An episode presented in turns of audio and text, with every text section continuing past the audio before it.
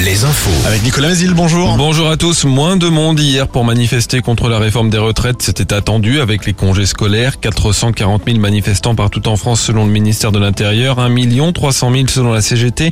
Près de 7 000 personnes ont battu le pavé en Maine-et-Loire. Entre 4 000 et 5 000 pour les quatre cortèges vendéens.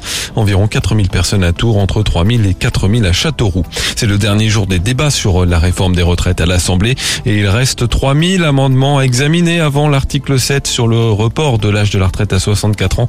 Son vote avant minuit semble donc mal engagé.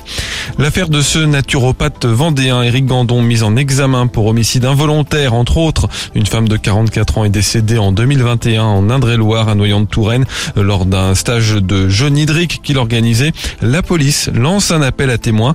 Les enquêteurs cherchent de nouveaux témoignages de personnes ayant participé à l'un de ces stages ou d'un de leurs proches. D'autres stages de jeûne avaient été organisés par Éric Gandon, notamment en Vendée ou en Bretagne. Trois autres victimes ont déjà été identifiées. L'actualité sportive avec le foot d'abord. Le FC Nantes rentre d'Italie avec un bon résultat en 16e de finale allée de la Ligue Europa. Un match nul un partout contre la Juventus Turin. Match retour à la Beaujoire jeudi prochain. Ce soir, on joue en national. Duel Orléans-Cholet.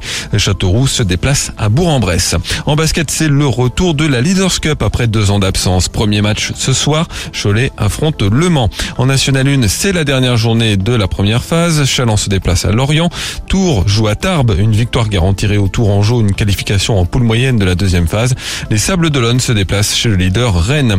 Chez les femmes, ce résultat, les Angevines sont éliminées de la Coupe de France. Une défaite de 19 points hier en quart de finale contre Basketland. Enfin, en handball, un rendez-vous, la 15e journée de Ligue féminine qui se poursuit ce vendredi. Chambray joue à Mérignac. La météo très grise pour finir la semaine avec quelques gouttes. Attention encore au brouillard, les maxi entre 12 et 15 degrés.